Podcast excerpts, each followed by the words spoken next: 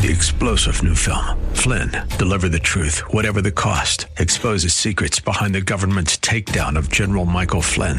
Flynn knew what the intel world had been up to. He ordered the first audit of the use of contractors. This set off alarm bells. He told the truth. He was the most dangerous person for Donald Trump to hire. They had to get rid of Flynn. Flynn, deliver the truth, whatever the cost. Available now. Watch it today. Go to salemnow.com. Salemnow.com. It's time for a conversation about the things we share in common our common hopes, our common fears, our common struggles. Together, we'll wrestle with the questions that we all have about the issues that affect our lives. This is The Common Good. Now, here are your hosts, Brian Fromm and Ian Simpkins. Well, hello and happy New Year's Eve. Oh, it's the day. Common good friends. we made it. We made it to the end of a year. Isn't that crazy? It really kind of is. Like, at what point are we going to sit back and self reflect over how crazy this year has been? I feel like we do that Probably four, four times a week. Yeah, yeah. But it does. It I, maybe I always feel this way. Maybe it's because we had a kid or a second kid, and that stuff just sort of accelerates everything. But it does always feel when we get to the end of the year like, wow, that that was quick. Before we get into that, though, uh, you can find us a couple places on Facebook, The Common Good Radio Show, 1160hope.com slash The Common Good, wherever it is you get your podcast. Maybe, maybe your New Year's resolution is to share this podcast with a friend. Share this show with a Which friend. should be. It should. Wow. Yo, it should Com- be. Coming in heavy handed, Reverend Fromm. My goodness. What are you trying to accomplish in 2020? Share that podcast. What a salesman. Well done. Uh, so I, I wanted to start the show with just a little bit of reflection, just a little bit of uh, I don't know, and I we have not prepped this segment at all, not. which is half the fun of the show.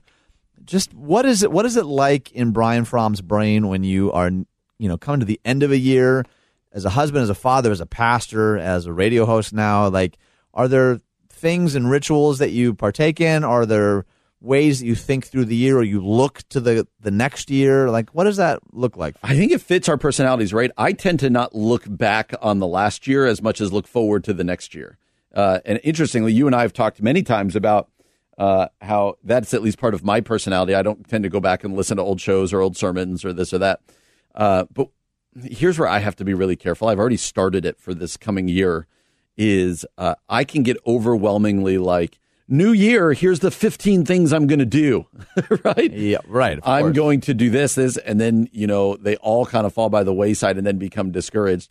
I'm trying to get better at. Here's the one or two things I'm trying to do. Here's the here's the couple things that I'm trying to accomplish, and so. But I do want to spend some time looking back over this year, man. It's been crazy. Like this time last year, we didn't have a show. Uh, we knew we were about to start. We were like a week out you remember how nervous we were so nervous, so nervous, and uh, like to see the people we've gotten to meet and to talk to over the last year, uh, and just the the things we've gotten to talk about, the crazy year. It's been a it's been a wild ride here. Like I think it's worth worth looking back, uh, and I'm excited to see for the show's sake what does 2020 hold. you know i totally agree and i completely disagree Go for it. no i'm just kidding I'm, Okay. I'm like, all right, here we go. i could see the look in your eyes like all right Here we go. Right wrap off the in i actually forgot that i, I wrote a, a new year's blog a few years ago and i'm kind of combing through it right now i don't know if it's any good this is going to be like a kicker segment i'm just going to read some of it and See if just it's any good. yeah, just hope it's not heresy uh, I'll start in the middle. I said, I think comedian Joey Adams understood this tension, which was apparently referring to earlier in the blog. Uh, and he said, May all your troubles last as long as your New Year's resolutions. the idea of like, man, I'm going to go to the gym four times a day. And by Valentine's Day, we're like, I like chocolate. Yep. Um, so I said, you can rock a new hairdo, you uh, but underneath all that luscious mane will still be me. I can't believe I wrote like that. That's a good, well written. I, thanks. I can commit to eating only locally grown, skinny gene approved vegetables, watching exclusively foreign documentaries, or always sit with aristocratic posture. But these regimens simply cannot and will not transform the heart. Precise methodology may nudge us in good and right directions, but we must know that our resolutions often look merely to the symptoms while blithely ignoring the disease. Holy cow! I go on to wrote, uh, go on to write. Sometimes the heart of the matter is a matter of the heart. When our attempts at improvement fall short, we will come face to face with the reality that we still carry the same worries and fears, the same sadness, burdens, and hardships we did the year before. Why? because what we need are not new things, but a new life. Ian Simpkins. You go. Yeah. So listen to this G.K. Chesterton quote. Um, Quoting Chesterton. Chesterton, I know. What the heck, man? The object of a new year is not that we should have a new year, is that we should have a new soul and a new nose, new feet, a new backbone, new ears, and new eyes. Unless a particular man made New Year's resolutions, he would make no resolutions. Unless a man starts afresh about things, he will certainly do nothing effective. Unless a man starts on the strange assumption that he has never existed before, it is quite certain that he will never exist afterward. Unless a man be born again, he shall by no means enter the kingdom of heaven. Hmm. It says the thing that is truly heartbreaking for me is that most New Year's resolutions are based on a lie. If I lose this weight, then I'll be truly happy. If I make this much money, then I'll finally be satisfied. If I master this one skill, then I'll be successful. If I find that one person, I'll finally feel complete. Hmm. If I could just have that job, I'll really be at peace. Deep down, I think that each of us is aware that these statements aren't really true, but we tend to white knuckle our lists and resolutions and give it the old college try one more. I'd like to propose that instead of looking to accomplish accomplishments for significance, instead of allowing skill sets to command our identity, and instead of gripping tightly to past successes or allowing ourselves to be gripped by past failures, we commit to the following to be truly honest with ourselves, even if it hurts, to allow ourselves to really be known by others, to show grace toward failures, even and especially our own, to hit the pause button every once in a while, and to keep getting back up. What do you What do you think of that? I think you're a good writer. How many man. Years little- ago was this that? Was five years ago. Wow. Are you a better writer now? or- Nope. or do I don't think going, so. "What I don't think so, man. happened?" I literally stumbled uh, over some of those sentences because I like couldn't even predict how It was well this Ian written. wrote. Thanks, man. yeah. I I think it's a really valid point. Like on some level, New Year's gives us an opportunity to wipe the slate clean uh, and and start over. Uh, but when we uh, a need to remember we can't wipe the slate clean with everything. You know, some things are going to carry over, uh, and b that just because you could start over doesn't mean that life is going to be Right. like oh if i just lose my 20 pounds if i just you know like you mentioned find that uh, that significant other if i just get that promotion uh, just because it's new year's doesn't mean that that like if you find those things in 2020 that it's necessarily going to make your life everything you've dreamed of and better i think it's a great point you make there Well, and it's and that's the thing. I want to be careful too because I think self improvement's good. Yeah, and if absolutely. you're if you're feeling you know the uh, the the the inspiration to get back into some sort of fitness regimen, to Yes. to really be serious about diet, to make time for important relationships, to handwrite letters, to be more grateful. I think all of that is really really good. Um, but sometimes sometimes to me it can feel like what I would call like lawnmower spirituality, where I don't know how, how your lawn looks, Brian. Mine's like eighty percent weeds, but they're, as long as they're green but if I mow it from a distance, it looks pretty good. oh i've played that game a lot But don't you feel like spiritually we can do that too? Like we see weeds and we're like, mm, I'm just going to mow over it. The Yep. root is still there, Yep. and as long as I keep people from a distance, oh, it looks pretty green. Brian Fromm looks like he's kind of got his life together, but I didn't actually deal with like the heart thing. But man, he's got a little fitter. He got a better haircut. He Yeah. got a new wardrobe. Like I feel like New Year's resolutions can sometimes look like that, and we fail to you know really deal with the heart level stuff. absolutely man you're you're, you're rolling today you need to write a book or something I don't think that's book level. I but- think the weed. I think there's a great there's a great point there about the weeds and just mowing them over. And uh, yeah, I think embrace New Year's, right? Embrace this new start. Uh, don't become overwhelmed by it, but also make sure it's like you wrote in your blog a couple years ago. It's an opportunity to be reminded of that which will provide the most contentment and that which will provide the greatest amount of joy. And that's what I appreciate about. I, I feel like a lot of Christians sometimes hate on New Year's, like ah, it's without Jesus, it's all meaningless. And I I don't know that I'm like full on curmudgeon there just Yeah. yet because I think it, it having a calendar can be a helpful time for reflection, for reset, especially following the holidays. Yes. Um, so I'm for all of that, but I you know maybe it's worth actually asking some tough questions about like oh what kind of not what kind of things do I want to do, but what, what kind of person do I want to become? Yeah. You know, Yeah, like to read more books or to run more often, I think are all good things. But I don't know, man. I wish I had been asked that question earlier. What kind of person mm. am I becoming? And maybe into this next year, that's a question that we can all wrestle with together. Absolutely. All right. Well, coming up next, this might feel like a little bit of a right turn, but Brian and I are both parents, and sometimes we like to talk about parenting type things. Eight simple phrases we use to handle misbehavior in the little years. That's coming up next here on The Common Good on AM 1160. Hope for your life.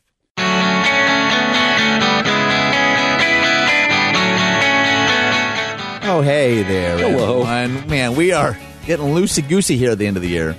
That sounds about right. We I should think just. so. we We'll, should- bu- we'll we'll but we'll we'll button down come the 2020. You think so? Oh, absolutely. if you guys could see, you have a the formality of 2020 Uh-huh. is going to be off This the is what I'm going to call it. Your sarcasm comes with a furrowed brow every time. I know people can't see it, but there is a. As soon as your face m- moved to that transition, I was like, and Oh, sarcasm, will follow. There Here it goes. See, you're my ra- you're my radio spouse. You know my. We're finishing each other's sandwiches. Um, all right, so here's. uh, It's kind of interesting actually because this article is not really where I'm at or you're at. So you're sort of out of it, and I'm kind of entering into it. Eight simple phrases I use every day to handle behavior problems in the little years. So I guess I'm I'm just now kind of entering into it. My uh, my eldest just turned two. Um, he's already learning how to talk back, which is super fun. He is he's I don't know where he gets his sarcasm and his rebellion from. Which is super fun. Probably never mind. So he I can't imagine. yeah. Did I furrow my brow again with that sarcasm? you very intentionally raised your eyebrows, which was even creepier. Uh, we were actually talking about this a couple weeks ago at church. Some friends and I, their kid is about the same age as Owen, and uh, they're like, "Oh, our our daughter has learned the um, the phrase, "What did I tell you?" so we kind of like point a finger, be like, "What did I tell you?" and I'm That's like, "Oh so my goodness." funny. So I don't know how you if you read a book or if there's something that was really specific. I want to get through these suggestions because I think they're pretty good, and then kind of get your take on them. Do you think they're nonsense? Do you think they're helpful? So. Yep. Again, eight simple phrases I use every day to handle behavior problems in the little years. Why don't you kick us off with number one? I will. And as a parent who has now moved into more of the teenage years and the, the preteen time, I would suggest that, like, especially when your kids are little, not every argument needs to be the end of the world, right? Like, sometimes right. you can even laugh at the arguments and you're going to get some right and you're going to get some wrong. So, this author has said, here are some of the phrases that I use to kind of handle behavior problems when my kids are little. Uh, would love to know your feedback if you think these are accurate, if you Yeah. think these are garbage, whatever else you might think. Number one, she writes, Uh oh, this is so sad. I use this phrase mainly in the baby toddler stage, but occasionally into the preschool years, depending on the child's temperament. It lets the child know that what they are doing is not okay and that some kind of natural consequence is coming. Throwing food, uh oh, this is so sad. Tantrum, uh oh, this is so sad. Hitting, uh oh, this is so sad. Time to take a break in your room and calm down. Well, she followed him up. She said, uh, throwing food. Uh oh, this is so sad. I guess you're not hungry and you can be all done now. Or tantrum. Uh oh, this is so sad. You probably need some alone time to calm down. Do you want to calm down right now or in your room? Hitting. Uh oh, this is so sad. Time to take a break in your room and calm down. Mm-hmm. I don't. I don't know that in the moment I would have the wherewithal to say that, but I think they got something. There's a Yeah. good point there. Number two. Uh, do you want to calm down here or take a break in your room? Which we just talked about. We use this for extended tantrums beyond short toddler outbursts. It works well for one of my kids who tends to scream and occasionally hit when he's angry.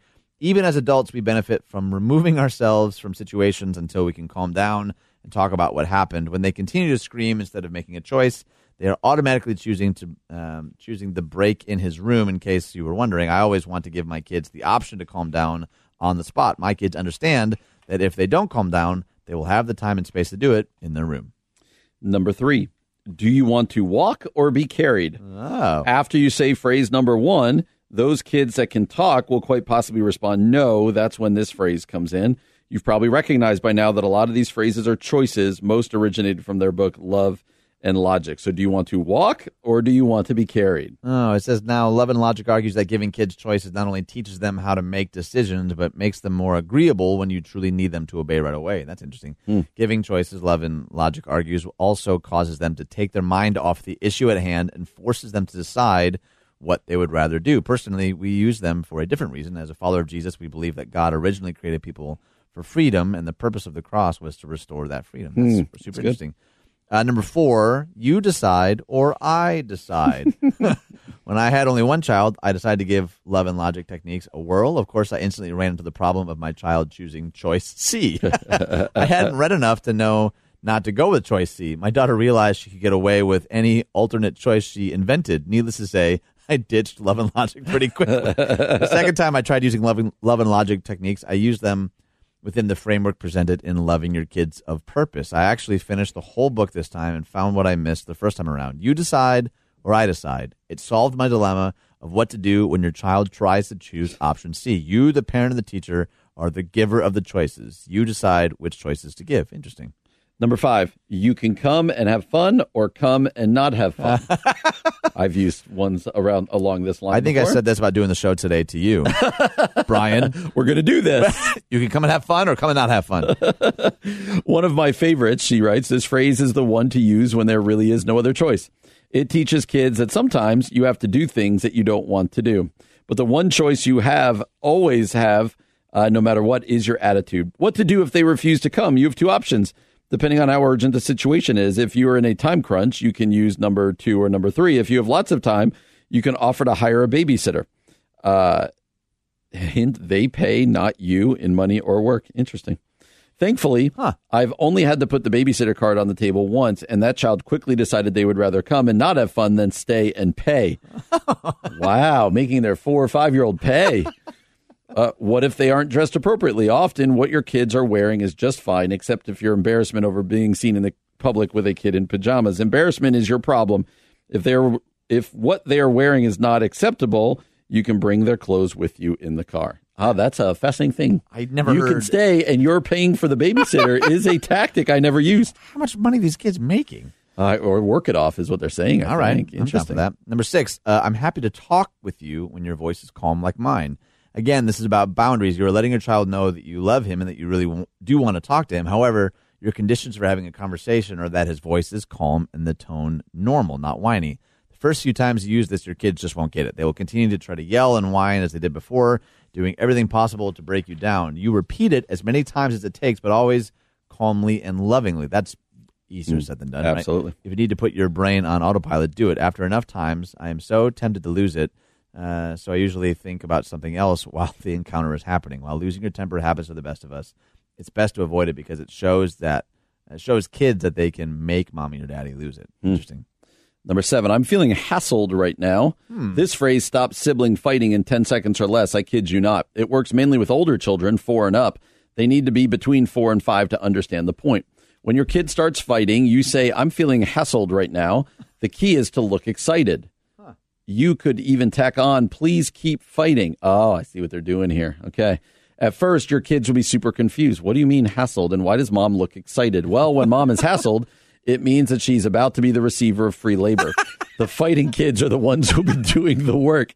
Once they stop fighting, you look super disappointed. Your kids will learn that when they fight, they have to do free work, and mom is really excited about it. But when they get along, they don't have to do mom's work, and mom is slightly disappointed. Reverse psychology has its benefits. That That's is- not bad. That's pretty funny. It's not bad. Don't hassle the Hoff. Uh, number eight. Hassle the Hoff. I love you too much to argue with you. Arguing. Nothing will drain you faster as a parent than a petty, cyclical argument, and kids know it. They love to wear you down with pointless discussion to get what they want.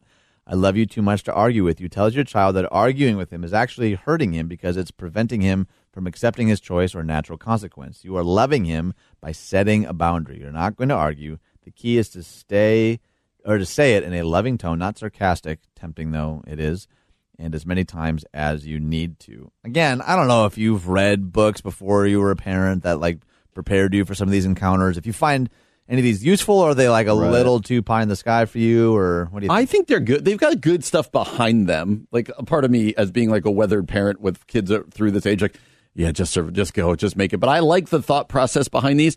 I do want to caution people. Like sometimes we can overwhelm ourselves with like what this book says and this book Oh, says and this book sure, says, sure. and you become like you just start to think you're the worst parent in the world. Like find your rhythm. There's some great stuff behind these. Whether you use these exactly or not is not the point. I think being thoughtful is the point here. Yeah, that's well said, man. All right, coming up next, a segment that I've toyed with a little bit here. It's called Rapid Fire. Just a couple of really interesting stories that Brian and I probably don't have a lot of additional thoughts on, but we thought you would find them interesting. Uh, a wife builds a pub in the back garden for her husband. A 90 year old Florida man arrested for the second time in a week. Florida. And apparently, heavy, metal music is uh, is really good for your brain. That's all coming up next here on The Common Good on AM 1160. Hope for your life.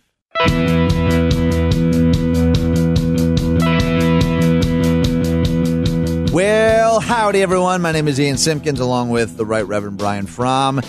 This is The Common Good. Welcome. We're so glad you're here. This is a show that we've hopefully designed to be a space for dialogue, conversation. Brian and I will often disagree or we'll even change our minds in the Mm-hmm. course of nine or 10 minutes. And uh, we'd love for you to interact with us. You can find us on Facebook at The Common Good Radio Show, 1160hope.com slash The Common Good, or wherever it is you get your podcast. We've actually gotten a few reviews. So Yes. if that's you, thank you so much. If you would uh, do us the honor, liking, subscribing, and reviewing, that does really, really help us out. Make And, that uh, your New Year's resolution. Make it your New Year's resolution. Why not set the bar low in 2020? Liking, Isn't it, isn't it crazy that it's going to be 2020? I don't know. There's nothing to think about that. Just 2020 feels like way in the future. people have been saying it for a long time, but I really hope Barbara Walters does something on New Year's Eve. Why would What? I'm Barbara Walters, and this Oh. 2020. I was so confused by what you just said. You haven't seen the meme? And no, I haven't. But now it's really funny. Can you imagine, like, as the ball drops, and she just looks right into the camera? I'm Robert Walters, and this is 2020. That is perfect. That is wonderful. As someone who wears glasses, I'm glad that we're all finally going to have 2020 vision. Though that's that's exciting, and other obvious jokes. Think of all the fruition of the churches that set their vision in 2015, their five year vision, and called it 2020 vision. Now it's coming all this year. Does anyone else even say fruition besides pastors at this point? There's probably some businesses, right? I often will uh, mix up fruition and volition, which is not. Oh, those are different. help- very different. Yep. Okay. Anyway, so this is a segment. Rapid fire. I need a better name for it. I just been calling it rapid fire because you and I were sharing links and stories throughout the week, and we're like, "This is interesting," and then one of us will ask.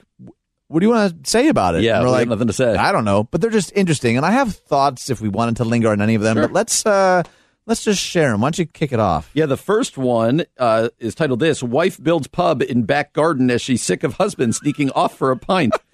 uh, sometimes there's nothing better than ending a long, hard day at the pub, chatting with your pals, a cold beer in hand. Uh, but there's definitely a few of us who are guilty of staying a little too long or drinking a little too much. Paul Tapper, an engineer for Newt- Newton Abbot in Devon, I think that's in Great Britain, in England, I think. Yeah. Anytime they use pint and this and that Right. uh, has always been a big fan of visiting his local, much to the annoyance of his wife, Jane. Finally, she decided enough was enough and built her very own pub right in the middle of their back garden in an attempt to keep her husband from sneaking off for a drink. Jane uh, has hilarious chosen has hilariously chosen to name the pub the Doghouse Inn. That's brilliant. That's fascinating. That's, Does uh, oh well well done Well done. PJ. We have not really addressed PJ all No, that much. Happy Thanks, New Year. PJ. Happy New Year, man. Grateful for you. scrambling oh, thank to- you. There it is. there it is. ah, thank you. Did you just get done eating a Mentos? What was that? We need to, we should have uh, we should have uh, New Year's resolutions for PJ. Ooh, You're gonna you're gonna make me my own. Yeah, no, no. New Year's we are going to resolve to some things for you. Yeah. So Oh, I we'll have- let you know when we decide. I have a couple of- in mind already. I do also. This is. I know that's like a funny story. You have to admit you have a little bit of a problem though when you're building a pub in your backyard, right? Yes, yes. That's got to be a little bit of a wake up call. Yes. or not at all. Uh, it should be Okay. or he doesn't care. or he doesn't care. All right, next up on rapid fire 90 year old Florida man arrested for second time in a week after feeding the homeless again. Oh. When 90 year old Florida resident Arnold Abbott said following his arrest on Sunday, the police couldn't stop him from feeding the homeless. He apparently meant it. Abbott was charged again on Wednesday night for violating a new city law in Fort Lauderdale, Fort Lauderdale that essentially prevents people from feeding the homeless. I expected it, he said in a Sun Sentinel report. At least this time, they let us feed people first. My goodness. Uh, officers lingered in the area for about 45 minutes, during which time Abbott and volunteers with the Love Thy Neighbor charity founded handed out more than 100 plates of hot chicken stew, pasta, cheesy potatoes, and fruit salad to homeless men and women. If he's found guilty of violating city ordinance laws, uh, his second in a week, he faces 60 days in jail or a $500 fine. What do you think of that story? It's I don't get it. Like I, it says. Uh, the new law in Fort Lauderdale comes after the city announced in January that people are restricted from camping, panhandling, food sharing, or engaging in other quote life sustaining activities.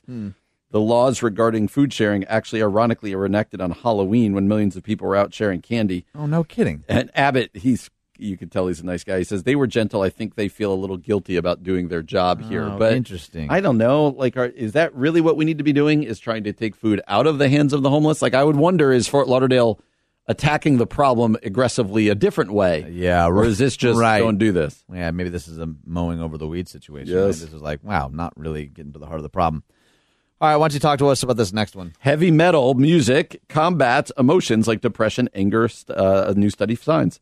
Uh, Leah Sharman from the University of Queensland School of Psychology is researching the impact of music on society. She said a study of 39 adults ages uh, 18 to 34 found they were inspired and calmer when they listened to heavy metal. I totally get this. I was wondering how people use the music because people who listen to it would use it in different emotional states. And it goes on to say that, okay, so just for the sake of time, I would say I always thought heavy metal would make you more angry and more of this, but you're saying you you're uh, you're good with this. It goes on and says, when you're angry and you listen to something that's highly arousing, it's going to match your emotional state. Certainly, lots of people out there are screaming from rooftops saying, I've been telling you this all along. People have been saying that it makes me feel really good. It helps me calm down. It makes me relax. Uh, and I can I can see both sides of it. You know, I mentioned earlier that I I will often listen to metal when I run, so Yes. it is sort of like motivating and sort of like gets the adrenaline pumping. But the, I will I can totally totally agree with this. It does.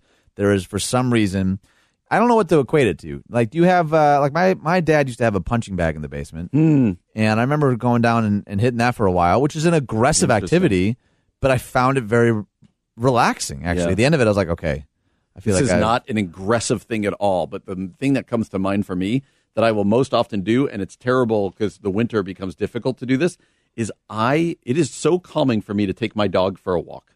Oh, really? It really is. And I found, especially when it's nice out, some of the, when I feel most stressed, if I'm like, "Hey, I'm going to take the dog for a walk," I come back feeling a lot better. And it doesn't feel like a chore for you. Like, oh, I gotta do that. I feel like people talk about like, ugh, I gotta go take the dog no, out. it's nice. but for you, it actually is like weirdly therapeutic. Huh? It is. All right, so this last one, I think this one came from PJ. Is that right? Way to go, PJ. Yeah, I found it last night. Way to go, man. Several wrote about it, but GN I think was the one I used. All right, so this this is going to end on a this is like a, a very heartwarming note. Man dying of cancer asks to be baptized as final wish while in hospice care. A dying man's final wish came true thanks to the staff at a hospice in South Carolina. James Grinstaff had always wanted to be baptized, so they made sure that happened. Video of the emotional event was shared on Spartanburg Regional Healthcare System Facebook page. In the name of the Father, the Son, and of the Holy Ghost, and in Jesus' name, Jones said, Amen. Come on and let's celebrate, family. Hallelujah. The chaplain can be heard saying. Grinstaff was sitting in the medical tub as holy water was poured over his head. That felt good, he said afterwards. his children and grandchildren were also in attendance. They said they are glad to see his final wish come true.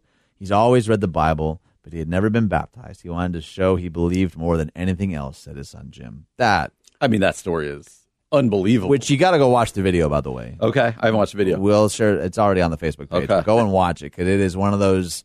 You don't need to know any of the characters in this story to to be moved by it. I just think it's And what a moment that it says his children and grandchildren were there. And it's like this last step of like, I want to kind of show you guys what's important to me and then take the step. Like it's, uh, that's, that's really powerful. See, this is what this is what rapid fire does. We got to talk about a weird backyard pub thing, A bad husband and a someone getting baptized in hospice. It's awesome. and what I already forgot about. We talked in the middle. Heavy metal is good for the brain. Yep. What was the other one? Mm. oh, the ninety-year-old guy that was arrested. Man, we went on a We real over. That's the, the essence of rapid fire. Rapidly forgetting. Yeah, Yes. yeah, right. That's On to the next that's one. that's just aging. That's I know it kind of moved on. I'm sorry, but the t- uh, I don't know why GN didn't uh, include this quote, but the Today Show had the same story about the, the, the man getting baptized. Yeah. There's a quote from it that says, If I reach one person, it's a great deal. Oh, that's oh awesome. man, that's awesome. That, that. every once in a while, I feel like a lot of times what goes viral is either like toxic or just absurd. Yes. You know, you're like, why am I watching this? Um, but stories like this, man, uh, when I see it start to take, you know, pick up steam, I'm like, all right, we need more of that in the world. All right, so here's here's the next story, and uh, again, it's kind of a heavy one, but I, I wanted to go there. It says, um, "I know you feel invisible. I see you running your child to therapy when friends take their kids to little league. I see you cringe when people whine about petty things that pale in comparison to your day." And it's about a mom who pens this touching letter to special needs parents. We're going to talk about that coming up next here on the Common Good on AM 1160. Hope for your life.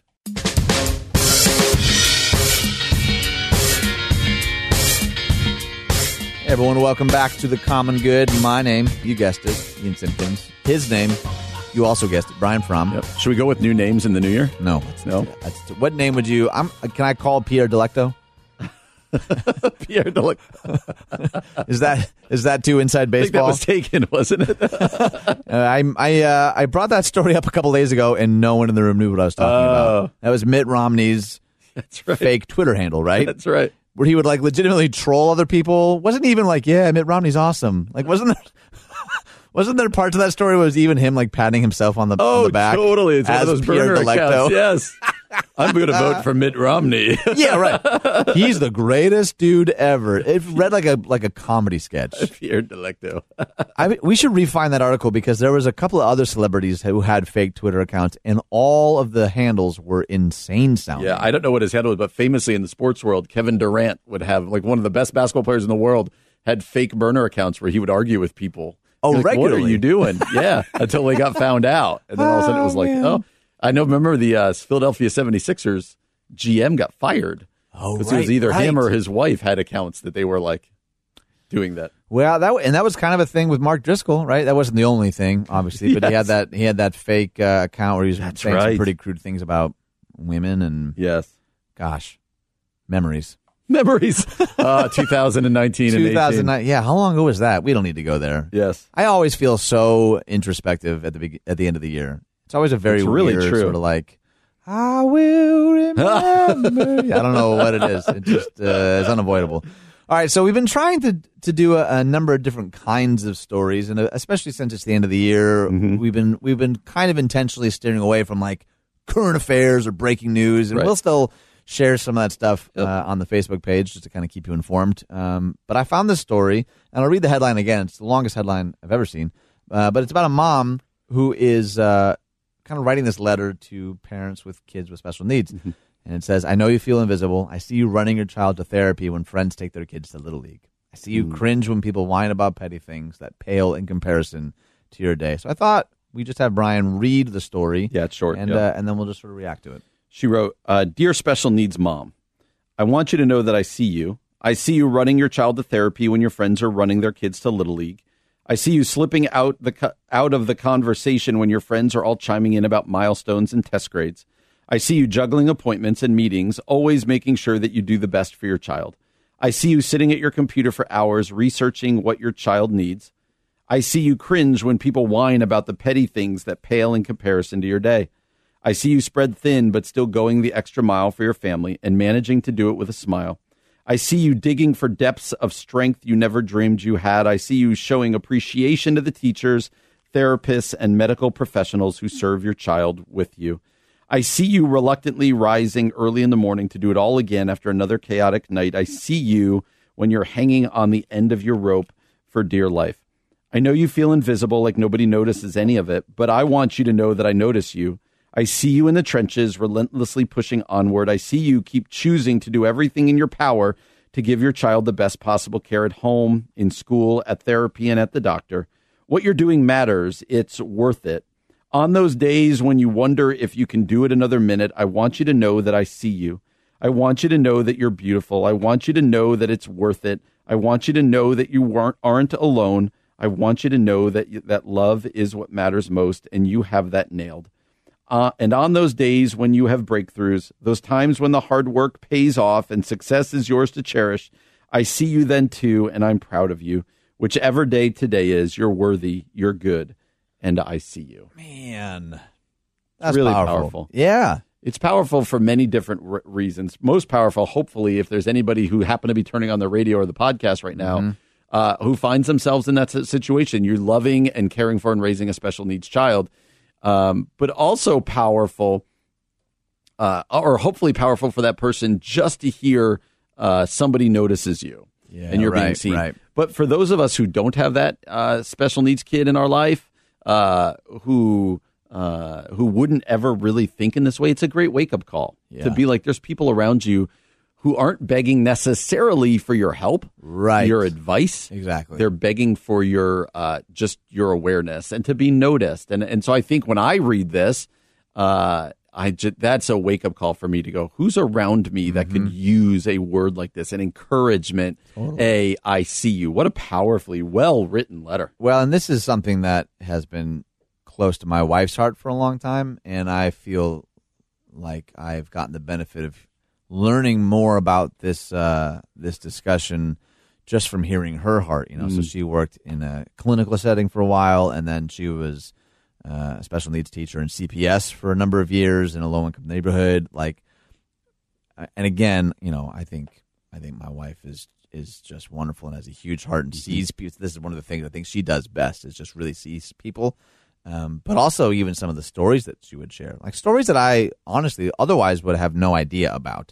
Stories about interactions with parents or with kids, or some of the hurdles that you know that they face all the time Yes. that I don't know anything about. She talks even about, especially like in a clinical setting, how oftentimes for a lot of parents before they can even get to any kind of acceptance there's all sorts of denial Yes. you know and then she talks about even like the different stages of grief you're like you have to grieve a little bit uh, the loss of what you pictured for your child Yes. from the beginning you know, like hey the reality is actually much different than what you had envisioned and it really is like a grief and and i never really thought about it in that regard so imagine uh, a parent who is struggling with this grief, still fully loves their kid, right? The grief doesn't erase any of that, but dealing with their own kind of like heartbreak and sorrow, and at some level, like "Ah, this is not what I anticipated for my kid.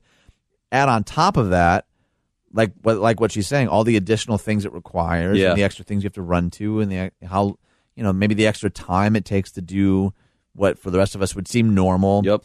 you add all those things on top of grief, and that can sometimes feel like just this insurmountable mountain. And to even just be seen, like you said, who are the people in our lives mm. that maybe they're not raising a hand, they're not waving a white flag, they're just sort of silently suffering and struggling, and could use a phone call or a hot meal or a free babysitter or, you know what I mean? Like I just think, and again, I'm feeling Yes. introspective. It's the end of the year and all. Yeah, that no, stuff, it's good. Like, oh man, who going forward could we do a better job of being intentional about about, about coming alongside and loving them, letting them know they're not alone. Yeah, the haunting thing in this letter for me is uh, whether it be uh, parents of special needs kids or you know people battling depression, people whatever, whatever falls under this umbrella. How many people are invisible to me? Yeah, because I run. That's the haunting nature of this letter. It's the invisible, uh, the invisibility that is talked about. Because how many people do I run past in the busyness of my day? Yeah. where I may not know what they're going through, but also I may not be willing to take the time to know what they're going through. Oh, right. And so, man, that's when I first read this. I was like, oh, that invisible one. Like, I'm I'm often the one running with my kid to little league or to soccer or to whatever Right. else, and that there are other people who wish they could be running their kid there and this or that. And again, this speaks nothing. In fact, I think there's a greater sacrificial love shown by by Mm-hmm. parents of special needs kids than most parents because it's just a necessary. It's needed.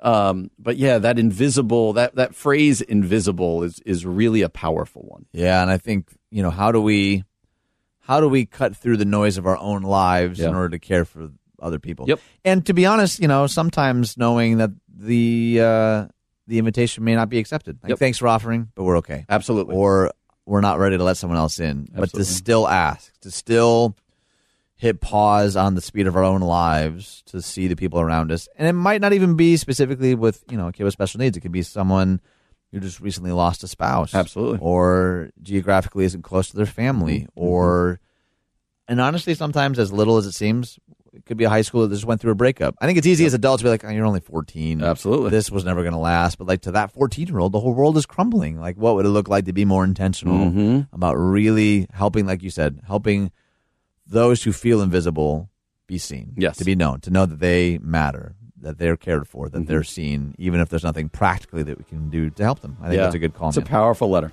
So uh, coming up next, again, it is the end of the year, so I wanted to get not only a little introspective, like we've been saying, but also maybe cast a little vision for the new year. And there's a beautiful article I found out of Patheos, "A New Year, a Time for Hope," which maybe for a lot of us we could use a whole lot more of.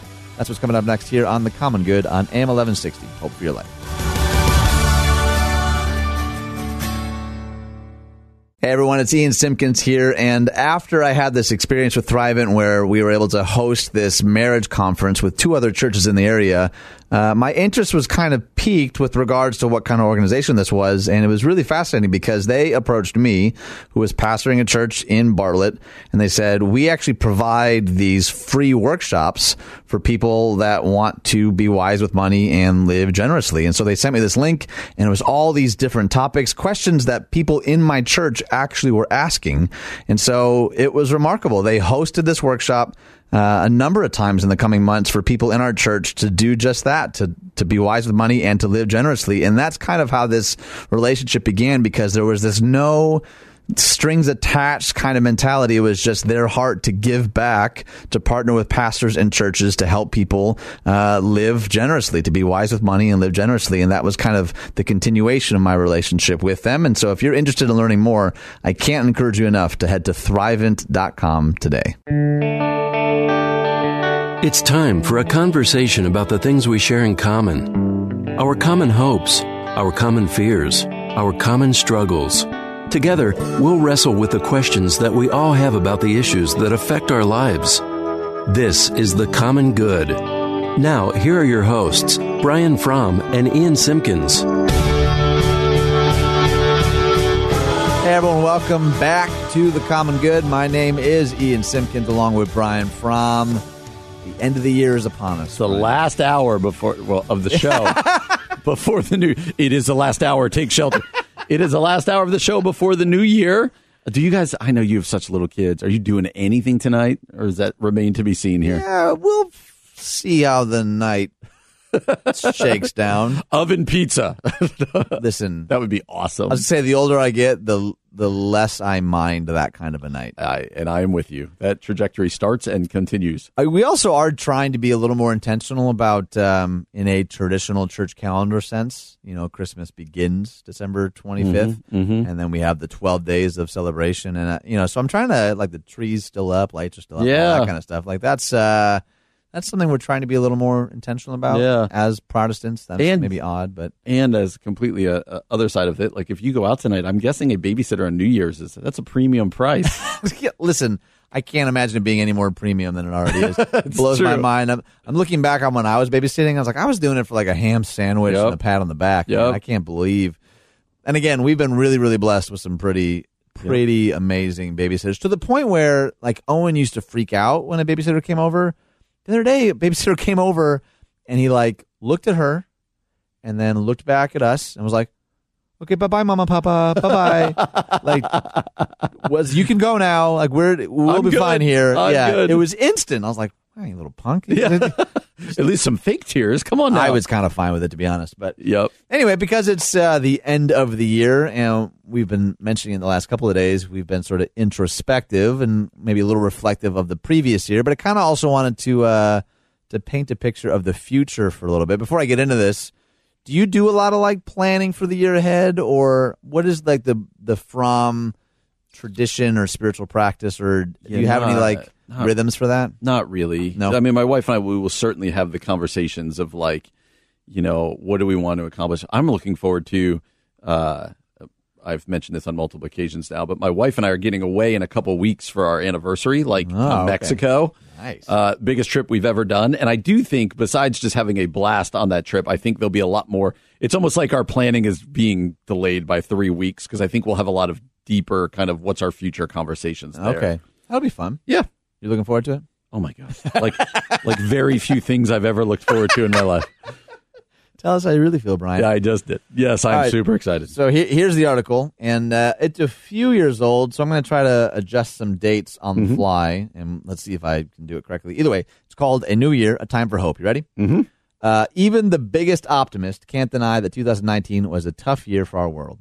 The tragedy of the last year played out on our television and computer screens and in our newspapers every day. The headlines seem to get worse, which we've been talking about for a Yeah, couple days, right? Um, and it's you know re- it uh, references a couple of specific tragedies, but against the grim backdrop, we come upon a new year. What ought we expect for the next twelve months? What will we encounter on the way? A Christian can and must go forward with hope. The one who has hope, Benedict tells us, lives differently.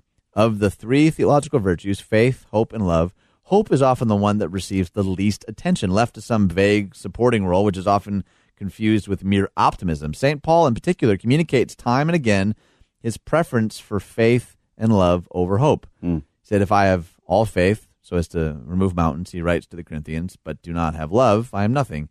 If I give away all my possessions, and if I hand over my body so that I may boast, but do not have love, I gain nothing. Or, more memorably, faith, hope, and love remain these three, and the greatest of these is love. But it's time for hope to be lifted up again in 2020. When we walk in faith, but that faith wavers and we aren't sure where to go, all we can do is hope. Hope is the attitude of the heart that is most humble because its very presence tells us that in this life there is more than meets the eye. Perhaps we've unintentionally been living without hope. Maybe that explains the success of certain political campaigns years ago built on this oft neglected theological virtue. No matter one's politics, it's striking how eagerly vast portions of the United States desires to hope, confident that such hope isn't false but active and inspiring. It's important to note that this hope isn't blind. It isn't thinking that everything is okay and will be okay because it always is and because good people somewhere will always do what's right. It isn't cheerful or naive. It isn't the refusal to see the somber realities ahead and instead dream of a world without such obstacles. Hope doesn't deny an awful reality. It looks it in the face and it hopes. Mm. It acknowledges that there is good in this life, even if it can't be seen right here and now. Hope is not blind. Rather, it changes how we see. It does not by averting our eyes from a difficult reality, but by drawing our eyes to it so that something different can reveal itself. Hope arises most brightly through suffering. Why? It offers us a vision that is not limited to what is immediately at hand. It allows us to find meaning in our suffering, to see that although God does not will our suffering, God is fully committed to creating good from it. Whether we are uh, whether we see it or not, hope is alive. It is alive in anyone who has suffered intense loss and kept moving, who has made the decision to love another with no promise of a return, who has doubted the existence of God and yet prayed anyway, and who has endured suffering for the sake of someone else and actually found great strength in doing so. What will 2020 bring? Heaven knows. But we do know what we must bring to 2019, and that will make all the difference. Yeah, that's powerful. This concept of what we long for being hope. Yeah. Uh, and just put in those terms over and over. Like that's what the new year is about for many people. It's hope of a new beginning. Right. It's hope that what the struggles of 2019 were may not be the reality of 2020. It's the hope that things can change. That's why, because really New Year's is a really random holiday, right? Like, okay, the calendar changed, but but with it, I think there's you know the hope that this will be the the year I get in shape, the hope that this will be the year my relationships get better, the hope that and on and on and on and on and and I think what this article of Patheos does so well is to highlight uh, that so much of the human existence, so much of the human longing is for hope, Right. uh, and and that as as Christ followers, we've got uh, hope to offer to a world that's looking for it. Which I, I think hope, you know, we talked about this a couple weeks ago. We'd done a message on hope when we were talking about the prophet Jeremiah.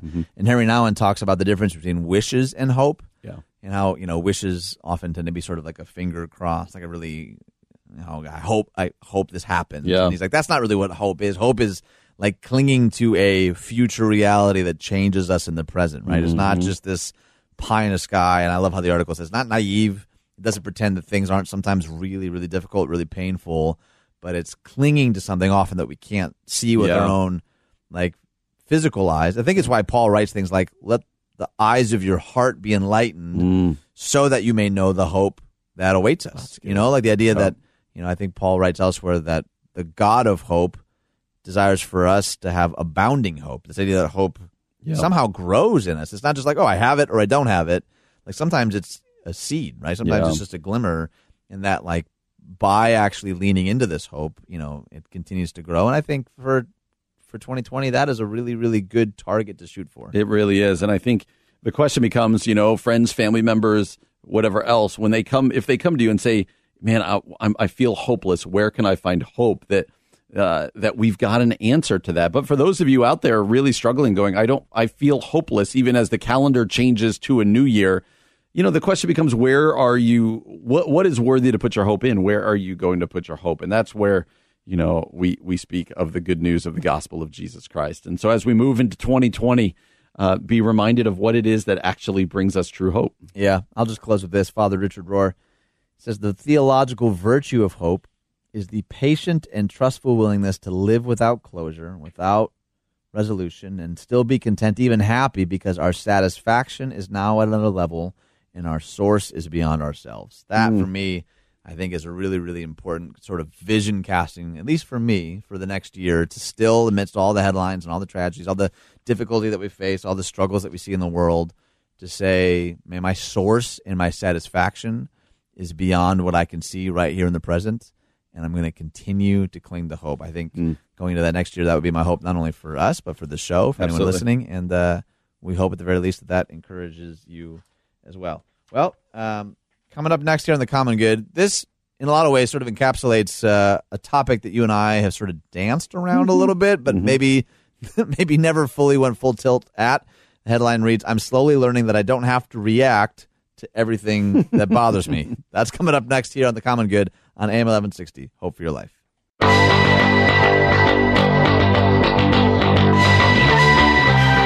Hey everyone, welcome back to the Common Good, and we are in the home stretch, man. Almost, are. almost the end of 2019. We're about to enter into the year of Barbara Walters, which a joke you now get. If you could have seen it was off air, Ian told me that joke, and I was like, Barbara, why, why do people? Wait? He's like, Was it off air? I think it was during a segment. was it? I don't know. John doesn't. John's napping. He's not. Sometimes it sure. all goes in together because I think what people need to know is the conversation never really ends. We just kind of keep talking, and then all right, let's start another one. And You know what though? I will say this. That's probably a, a good sign. Yeah, I think so. Like too. it doesn't feel like oh, here's our stage voice and our stage That's true. conversation, and then here's Brian Fromm and Ian just. Have you ever read those friends. stories of like radio people who didn't talk to each other at all? Like they didn't, like they hated each other. Yeah, that blows my mind. And that like literally between segments they wouldn't speak. I'm always like, what? I get like if your personalities don't totally mesh or you're not like BFFs, but yeah. it is what. And I'll say this on air, Brian. It's, it's part of what I appreciate about our dynamic. Like we actually, I think we've never really talked about it. Actually enjoy each other. Are we defining our relationship right now? Let's D- let's DTR, man. I want to hold your. Yeah, if people saw we're texting during the day, Yeah, right. different different things, different ideas, different things about our producer. I mean, we're talking. Girls we're trying to I- set him up with. yes. I just remember it was during segment because you finished with like all people who are blind will finally see 2020, and I'm like, ah, there it is. It was the end of a segment. okay. Oh, no. Barbara Walters. Look at us. This is 2020. So many ocular jokes. Okay, so uh, I read the headline. I'm slowly learning that I don't have to react to everything that bothers me. We're going to get into that, but Brian Fromm wants to speak some words at your eardrums. Uh, I do. what if fifty dollars could mend a broken marriage, Wow. protect the life of a preborn child, or even help lead someone to Christ? Double wow. Your end of the year donation to focus on the family could do all of these things and more. Give the gift of family this Christmas, and for a limited time, your donation will be doubled by friends of the ministry. Double the gift means double the impact. That sounds like a uh, gum commercial. Yeah. Double the gift means double the impact. So give now at 1160hope.com slash family or call 1-800-A-FAMILY now. Ha- wow. What? well, okay. DJ is so tickled by that. Well, how did that commercial go, by the way? Uh, Double double your fresh. No, I think it's double your freshness, double the fun. That's That's a, it. That's a That's it. statement of a great mint, Doublemint. gum. Is that right? It sounds totally right. I think that might have been the newer version. I think there was a double. Double the freshness, double the fun. That sounds good. Why don't we just think about it for the rest of the segment And now. and go? Okay, I'm done. There's be a, st- That's a some stare solid off. radio. no longer there. Stare off. Nothing translates to radio better than a stare How did off. you end 2019 in five minutes of silence? Looking deep into Ian's eyes. Uh, all right, so I'm slowly learning that I don't have to react to everything that bothers me. So let me just read a little bit of it. Yep. Um, begins by saying, I'm slowly learning that I don't have to hurt those who hurt me. I'm slowly learning that maybe the ultimate sign of maturity is walking away instead of getting even. I'm slowly learning that the energy it takes to react to every bad thing that happens to you drains you and stops you from seeing the other good things in life. I'll give an amen to that. Mm. I'm slowly slowly learning that I'm not going to be everyone's cup of tea, and I won't be able to get everyone to treat me the way that I want to be treated, and that's okay. I'm slowly learning that trying so hard to win anyone is just a waste of time and energy, and it fills you with nothing but emptiness. I'm slowly learning that not reacting doesn't mean I'm okay with things. It just means I'm choosing to rise above it. I'm choosing to take the lesson it has served and learn from it. I'm choosing to be the bigger person. I'm choosing my peace of mind because that's what I truly need. I don't need more drama. I don't need people making me feel like I'm not good enough. I don't need fights and arguments and fake connection. I'm slowly learning that sometimes not saying anything says everything. I'm slowly learning that reacting to things that upsets you gives someone else power over your emotions. You can't control what others do, but you can control how you respond, how you handle it, how you perceive it, and how much of it you want to take personally. I'm slowly learning that most of the time these situations say nothing about you and a lot about the other person. I'm slowly learning that maybe all these disappointments are just there to teach us how to love ourselves because that will be the armor and the shield we need against the people who will try to bring us down. It will save us when people try to shake our confidence or when they try to make us feel like we're worthless. Slowly learning that even if I react, it won't change anything. It won't make people suddenly love and respect me. It won't magically change their mind. Sometimes it's better to just let things be, to let people go. Don't fight for closure. Don't ask for explanations. Don't chase answers and don't expect people to understand where you're coming from. I'm slowly learning that life is better lived when you don't center it on what's happening around you and center it on what's happening inside you instead. Work on yourself and your peace, and you'll come to realize that not reacting to every little thing that bothers you is the first ingredient to living a happy Mm. and healthy life. What do you think? It's hard. That's a hard one. That Yeah. that line right there. Uh, don't center it on what's happening around you and center it on what's happening inside you instead is a powerful line because um, you know we joke how how I can be a people pleaser and all this, but I think everybody this is a hard thing to learn. You think so? Right? We want just. I don't think anybody wants to be disliked. Maybe I'm wrong about this, but I think everybody wants to be affirmed and liked. Some of us just feel that deeper, more deeply, Yeah, and more true. Strongly right. as an urge. I think you're right. And so to be like, you know what, I'm going to work on this person talking about. I'm gonna I'm going to slowly learn uh, that my identity is not found in what other people say about Right. me uh, or think of me. I don't need to engage in every online struggle. Not every email, see, as a pastor, not every email that's uh, critical of the church is an email that's critical of me. Right. That I can be people like it's okay if not everybody. Uh, I, what's the phrase they use? I'm not everybody's cup of tea. Uh-huh. Like these are all things that intellectually and in my mind I know, but are hard to live out. Like I appreciate most of all that this author is talking about slowly learning this. Right. Like what does it look like to learn this a little bit more and a little bit more, as opposed to the people who are like, nope, I don't care what people think about me. Like no, uh, that this is a process, a Yeah. process of being secure in who you are, who you are in Christ, Right. and and just kind of one you know baby steps to kind of grow in this. I think this is a great one. This wasn't written for the new year, but I think this is a great one as you Hmm. think about resolutions and things you want to grow in. This is this is one that's a good one. Well, and you'd mentioned it too. It's, I, and it's not written by a Christian author, so there's like a couple of lines Mm-hmm. I would maybe add one or two more words, you know, talking about this understanding being the armor and shield. And I would say maybe more ultimately, man, your identity in Christ uh, far exceeds anything. You know, I- one of the phrases I used to say a lot is, "The only one who can define you is the one who made you, and He calls you loved." You know, this idea that like it's not just finding your own kind of inner peace. As important as I think that can be, I, I would couch all of that in the context of being an image bearer of God. The Holy Spirit resides in us. You know, I think, and again, I can't expect you know someone uh, who hasn't had that experience to write about it, but I think the vast majority of what he's saying here is really really helpful, and I. I'm wondering too how many times you think in this next year we'll be tempted to lash out or tempted to take things personally or tempted to weigh in on a thread that Yep. you know is just spiraling out of control. Like the temptation's real, you know, and then we mm-hmm. get exhausted. And I've seen more and more Christian leaders in particular saying, Hey, I'm signing off of Twitter for a while. I can't Yep. keep doing this. Yep. Like it's just taking too big a toll. And I think, all right, good for them. They're taking good emotional stock of like that. This isn't healthy for me. Yeah. I'm going to go like hug real people and have conversations face to face because this is Yeah. spiraling out of control. And I'd love to know, like, for you, as- you look at that, especially, and I appreciate the vulnerability talking about being a people pleaser. I know is it's a tough thing to admit because no one likes to. No one likes to feel like, man, their emotional well being is somehow tied to someone else's reaction Response. Yeah, or yeah, response. yeah. But it's that's a real struggle. No doubt. And I think it's a real struggle for a lot of people, and I think a lot of this is tied to that. Yeah, I, I totally do. I, I I'll say to our congregation a lot of times, like I'm I'm really good at preaching the sermon that talks about finding your identity as a child of God, and that your identity is secure in Christ. And I believe that with all of my heart. I just struggle Right. to live it out. Yeah, right, and, right. And I think people appreciate that when I own that because I think a lot of us struggle to live it out. And I just think it's a slow, like a slow learn that they're talking about here. Mm-hmm.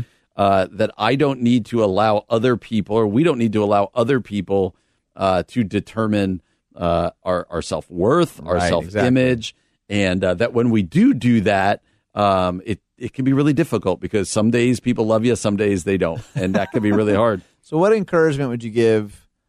Like, I gave a, a talk to our students last January, and I gave an example of it was this like social experiment where it was uh, people that volunteered, and they had makeup artists put like this huge, awful scar on their face, mm. and they were gonna like send them out into the world just to see how people reacted to this like awful, horrible scar. But the one tweak is without telling the person at the very last minute, they actually took the scar off their face. And then these people would walk around the city, and 100% of them came back and reported, man, people treated me so differently. They didn't know they took the scar off their no, face. Oh, no. goodness. But they came back and 10 out of 10 said, ugh, people looked down on me, and people I could tell were like sneering at me, and Wow. laughing behind my back. That's fascinating. Didn't realize they didn't even actually have the scar at all. And part of my whole point was when we actually believe these lies about us, we will behave as if they're true. Yep. We will see all of all of our interactions through that lens. But wh- Mm. what's the most common description for believers in Christ in the New Testament? It's someone in Christ. Over and over and over again, that phrase "in Christ," Yep. in Christ, in Christ. It means we're loved, we're forgiven, we're adopted, we're secure. And I, I don't know, man. I'm preaching to myself, I guess. That's but, uh, great. it's way, way easier said than done, right? Absolutely. So much easier said than done, but such an important like it's a foundational Yes. life principle that we've got to slowly learn how to how to lean into. Totally, hundred percent. Coming up next, how's this for right turns? Uh, how dyeing my hair and getting tattoos actually helped my mental health. That's coming up next here on the Common Good on AM eleven sixty. Hope for your life.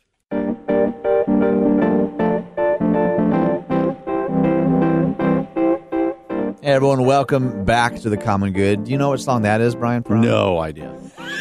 Not the first idea. I thought you were about to answer because it's Modest no, Mouse. No, it's no diggity, no doubt. it is. Well, it's a cover by a guy named uh, I think his name is Chet Faker. I think that's true. PJ, did you know this? Like before he gave you this music? Well, it's in the description of the song. Uh, so he's I always was known. just Yeah, not- I was yeah. agreeing with him. Okay. He's just agreement. Chet Faker, you got to be honest. For like a musician, that's a pretty that's a pretty killer name. Yep. It's funny though. You should watch the video of Chet Faker's cover of No Diggity No Doubt because it's a bunch of like super hipster, like bearded, flannel wearing, and they're playing this like jazzy No Diggity No Doubt. it's awesome. it's really it's really tasteful. Yeah, I had absolutely no idea that there was even a person named Chuck, uh, Chuck Faker. Chet Chet Faker. I literally just said it. Chet How do you forget Faker. a name like Chet? Chet Faker. Can you fake it? Ah, till you I, it. I apologize to Chet and his family. He's not listening. It's fine. Uh, or right, if there's a couple, Chuck uh, Faker out there, I, pers- I Chet. Faker, the lesser successful Charles Faker. All right, if you want, after that rousing introduction, you can find us on Facebook at The Common Good Radio Show, uh, 1160hope.com slash The Common Good. Also, wherever it is you get your podcast. And we're, okay, why not, for your New Year's resolution, start the year off right and uh, give it a little like, subscribe, type up a little review, Mm-hmm. hit that share button, send to someone that you know or love or despise. Any of those are acceptable. They all help uh, us. what? They all help us somehow, right? Even haters? I Yes. don't know. Did you have words you wanted to say? I do. Was I reading that hand signal correctly? You were. Here we go. After a year, we got this down. Barely. Hey, join thousands at the largest pro life event in the Midwest on Saturday, January 11th at the March for Life Chicago. Visit marchforlifechicago.org for tickets and details about new and expanded events all day, including a convention, youth rally, the March for Life rally at Daly Plaza with abortion survivor Claire Culwell, Chicago Bears Pat McCaskey, and Cardinal Cupich followed by a dinner banquet and swing dancing into the night. The voiceless need a voice. March for babies, March for women, March for life. Visit marchforlifechicago.org today. It was really nice, Brian. Thank you. Swing dancing. I was going to say you got you really like pepped up. I don't. I never expect. I know I've read it a couple times now. You just don't expect swing dancing to be part of this event. You know, I actually swing danced a little bit. Not surprising at all. Why is that not surprising? Uh, John, not surprising at all. Correct? Well, I mean, didn't you mention that you? No. doing your- Even if he had never mentioned as Ian is like, uh, I'm going with target demographic for swing dancing. Target dancing. demographic. Yes, What about? Tell me what is what is my demographic? the swing dancing. Type. Ah, Okay, I feel like you are skirting this I like. question. Uh, I'm. A, I'm a like swing dancing. You seem like the type who would enjoy a night out swing dancing. is it the cardigan and the fedora that I'm wearing? Is that what it is? that with doesn't, cowboy that boots on doesn't scream swing dancing. It does scream beer and him, Here's what I'm going to say. but it doesn't. Is it because I came in in a zoot suit? Is that Here- why? Here's what I'm. Here's what I'm going to say about you after a year. Hold on, let me put my saxophone down. Go Yes. ahead. Is that I could think of a lot of things where I would go, yeah, I could see you doing that. I think you're just you're eclectic in that way. Illegal things? Or, Nope, nope, okay. nope. You are eclectic in that way Oh, that I thanks. think, uh, yeah, I think there's a bunch of things. Yeah. You also are eclectic. Swing dance. Nope, I'm not. Swing dancing being one of them. I well, and again, that's sort of the benefit of being homeschooled. We you can learn weird Yep. things. I learned how to fence when I was homeschooled. Yep, yep. We can talk about that another time. We don't need to go there right now. Anywho, uh, here's the headline. Ready for it? I would like to see you and our producer fence one another. I would do that. Yeah. I accidentally stabbed a guy once. Is this Anchorman? No, I was yeah. yeah. I, I killed a guy with a trident. Brick killed a guy. Yeah, that escalated quickly. You should probably lay low for a while. You're probably wanted for murder. I needed to have a meeting with two people the other day uh, who, who had uh, there was some tension between them And swords uh, broke out. No, Oh. no, but I used the phrase that escalated quickly. Were, were you breaking that? it was really exchange? funny. that escalated quickly. I just started yelling, "I love lamp." I love lamp. Oh no! Oh, we use that all the time. Rick, in our are you house. just pointing at things in the room? I love lamp. I love carpet. I will tell you this: um, I have worked in uh, many leather-bound books into a sermon before. Really? Dense smells of rich mahogany. Yeah, What was the phrase? Uh, it works fifty percent of the time, all the time. sixty I percent of the time it works every time. That's what it was. that doesn't make any sense. How much time do we have left for this segment? Oh, we can say we ended. Four minutes. minutes. We ended the year with just quoting Anchorman over and Oh, over and over again. One of the most quotable, It is. It is. which as Christians we cannot formally recommend, nope, we cannot. But it is hysterical. So go watch it. Anyway, uh, here's the headline. Do we have time to? Let's do. it. Let's go for We it. We got time. How dyeing my hair and getting tattoos helped my mental illness. I first went on medication for anxiety and depression when I was 13 years old. I first dyed my hair blue the next summer before starting high school. I was first hospitalized for depression when I was 16 years old. I got my first tattoo the next year when I was 17. Over the last 17 years, as my list of diagnoses grew, my tattoo collection and hair colors achieved uh, grew proportionately. While there has not been a tattoo to mark every trauma or hair color change to go along with every surgery or hospitalization, there is undoubtedly a connection between my body modification and my mental health. For some people, the constant chemicals of hair dyeing and the extreme permanent changes of tattoos are the opposite of what you think of when you think self care. Few people equate needles and bleach with self care for completely real and valid reasons. My tattoos and hair color have led to anything from rolled eyes to, uh, to a stranger asking me, but why would you want to ruin your body like that? They have also, of course, led to compliments, questions, and great conversations. But ultimately, choosing to use my body as a canvas isn't for them, it's for me. It's one of the ways, sometimes the only way, I can battle depression, grief, and anxiety. Here are a few ways they contribute to my journey toward wellness. Why don't you give us number one? Yeah, this is fascinating. Right? Uh, number one, self expression. The most obvious way my body modifications are a way to battle the sometimes overwhelming catalog of depression Hmm. and company is that by having unicorn hair and body art, I feel like the truest, freest version of myself. It's not about being edgy, it's about expressing curiosity and spirit despite feeling heavy and hopeless. Hmm. Sometimes I am more than a list of mental and physical health challenges. I'm more than grief and trauma. Hmm. I'm quite literally a work in progress, changing, evolving, and never quite finished. The second one is one I've heard a lot control. Having tattoos and experimental hair is one of the few things I can control about my body. I can control what flannel shirt I put on in the morning. I can decide to take my medication of vitamins and drink enough water. I can, on good days, haul myself out of bed and go to the gym. But there's so very much outside of my control. I can be in therapy, do yoga, and practice meditation, and my body and brain can still rebel against me, and I can still have a panic attack. I can eat well and exercise and still experience pain from what is that? From diseases I can't pronounce. I will sometimes Endometriosis and fibromyalgia. Oh, way to go! Thank I- you. I could have pronounced those. now you're just now you're just humble bragging, Brian. I just was helping you out, Oh, man. well done. I'll sometimes wake up with kidney stones or a migraine or both, just because those are fun things my body likes to do every once in a while. Having purple hair or an owl on my foot gives me a measure of certainty in a very uncertain life. Interesting. Number three, reminders.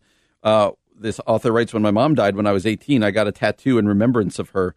I have several tattoos that are specific to anxiety. The words "No day but today" uh, from Rent and the phrase "Bird by Bird" by Annie Lamott by Anne Lamott, so good, by the way. both to help remind me to be present and mindful.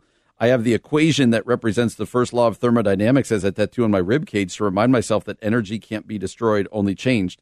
My vintage bouquet of flowers tattoo, my geometric cat tattoo, and my royal blue hair are because I think uh, these things are bold, bright, and beautiful. Uh, things that I feel like my life is lacking sometimes. When you often feel like your body and brain are working against you, or when you feel displaced by grief and loss, These physical reminders of beauty, courage, or inspiration are not insignificant. They are the things that make me feel safe. Man. All right, number four, distraction and celebration. At the most practical, basic level, when I'm spending hours getting a tattoo or processing and dyeing my hair, it's time I'm not spent obsessively thinking, worrying, being angry, or spiraling into self loathing and shame, which just the occasional realities of a life lived with mental and physical illness. It's also how I celebrate mental health wins and physically pain free days. Like many forms of self care, Netflix binges, baths, candles, meditation, writing, napping, my many skin and hair modifications are just for me. They are the thing I choose to do to show myself respect, love, and remind myself I am worthy of time spent on myself. Wow. There is no wrong way to show care and love to ourselves. There are only things that give us hope, help us heal, or bring us closer to happiness. And then it ends. I think this is important, especially near the end of the year when I know that a lot of people are struggling. If you or someone you know needs help, visit our suicide prevention resources page. If you need support right now, call the National Suicide Prevention Lifeline at 1 800 273 8255. The Trevor Project at 1 866 488 7386 or text the word home to 741 741. And we know as we're nearing the end of the year that Yes. for a lot of people, this story I, I'm assuming is going to resonate. And Yeah.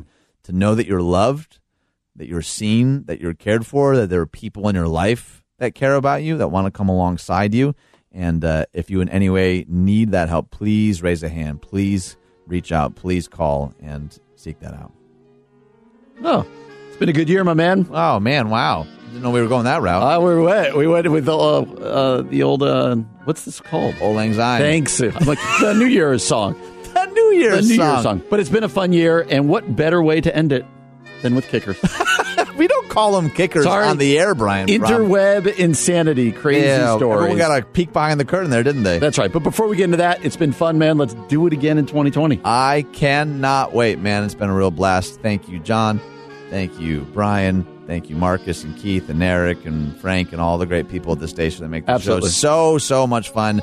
I could not have imagined how much fun this would be. It is. Can't wait for 2020. And thanks to those of you who not only listen, but you give us feedback. You tell us you listen. Absolutely. Uh, we would love to hear more of that and just uh, suggestions, but we look forward to this show uh, not just continuing in 2020, but getting better. Absolutely. We are Yep. so, so grateful for you. Anyone who's listening, wherever you're at, we love you guys. We're praying for you.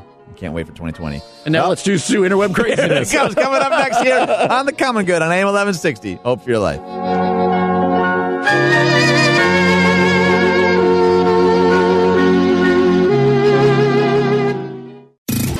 Weird stuff we found on the internet. Here's some more weird stuff we found on the web. Well, hi everyone. Welcome back to the Common Good. I don't know why I sound more tired this time. Probably because I am. But that energy, though, that music always gives me energy because I know that we're in store for some interweb insanity. You're going to think because we know we're going home soon. That's kind of your outro. I, how do I not take that personally? Can't wait to get out of this room with Ian. He is driving me. I can't wait to get to my family. How's that sound? Oh. Is that better? Yeah, my ego will allow that to be true. Okay. Uh, so if you're just joining us for the first time, first off, hello, welcome. Uh, second off, we end the show the same way every day with some interweb insanity. Our producers found some articles, and uh, we have not read them. We haven't even caught a whisper of what they are. They've also brought sound effects. So we're experiencing all of this with you. If we stumble on our words or giggle like children or weep uncontrollably, it's all real because we don't know what's happening. Yes. And uh, this is always the most scary part of the show. Brian Fromm, take it away. England. Cow escapes slaughterhouse, runs loose through British city. Well, good for that cow. A cow escaped from a British slaughterhouse and went for a run through a city, becoming a social media celebrity in the process. The young brown cow was spotted running near the M6 highway toward the center of Carlisle Wednesday after escaping from the West Scottish Lamb Limited slaughterhouse. That's a really cute name for a slaughterhouse. Oh, let's go to the West oh, Scottish Lamb Limited. Slaughterhouse. Twitter users nicknamed the cow Daisy, Obviously. and used the hashtag hashtag Save Carlisle Cow to call for the bovine to be sla- uh, spared from slaughter.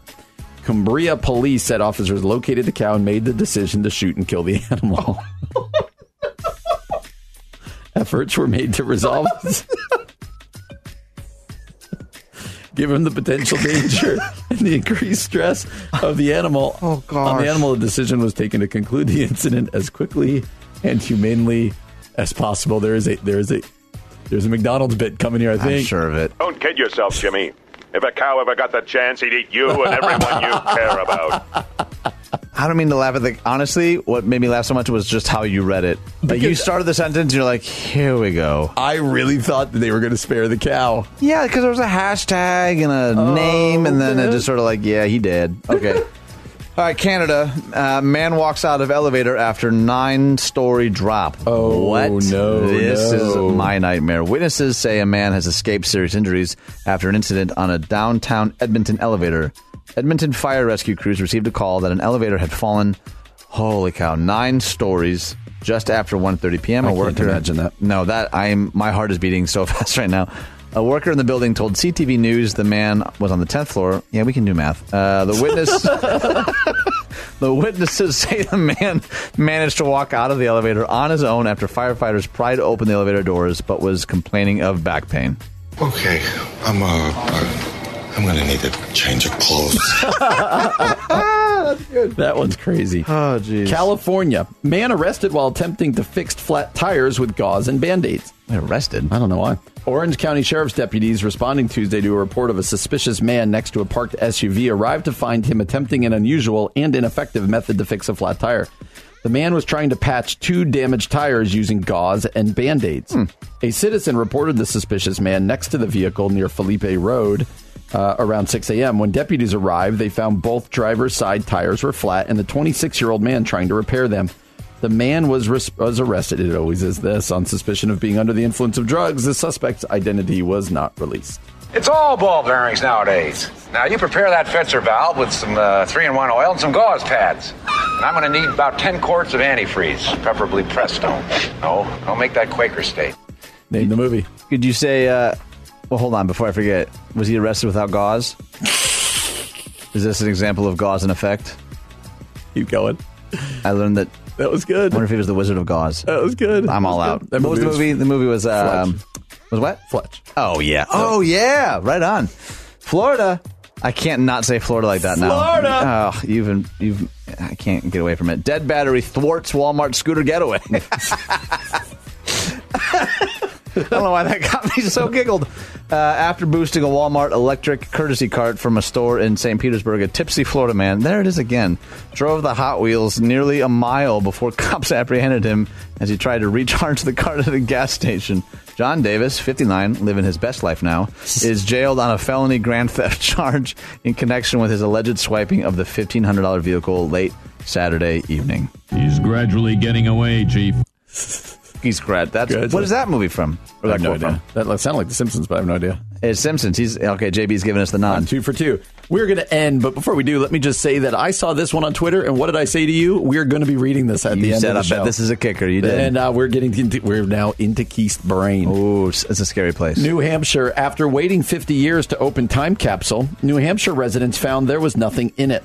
Residents in the New Hampshire community of Derry waited 50 years to open an old time capsule, and they were definitely surprised by what they found inside.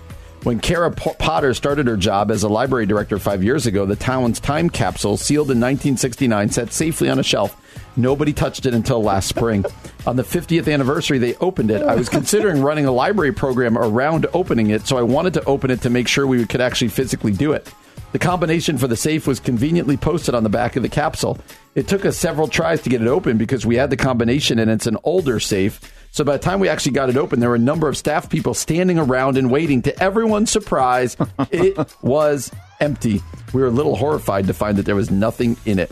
Derry hysteria, uh, historians and town officials were notified. As it turned out, no one holds a list of what even was originally put in there. You get nothing. You lose. Good day, sir. Good day, sir. That's one of my favorite Willy lines. Wonka. Willy Wonka. There you Man, what a performance. Well, so glad that you joined us today. Hope you join us again tomorrow on The Common Good on AM 1160. Hope for your life.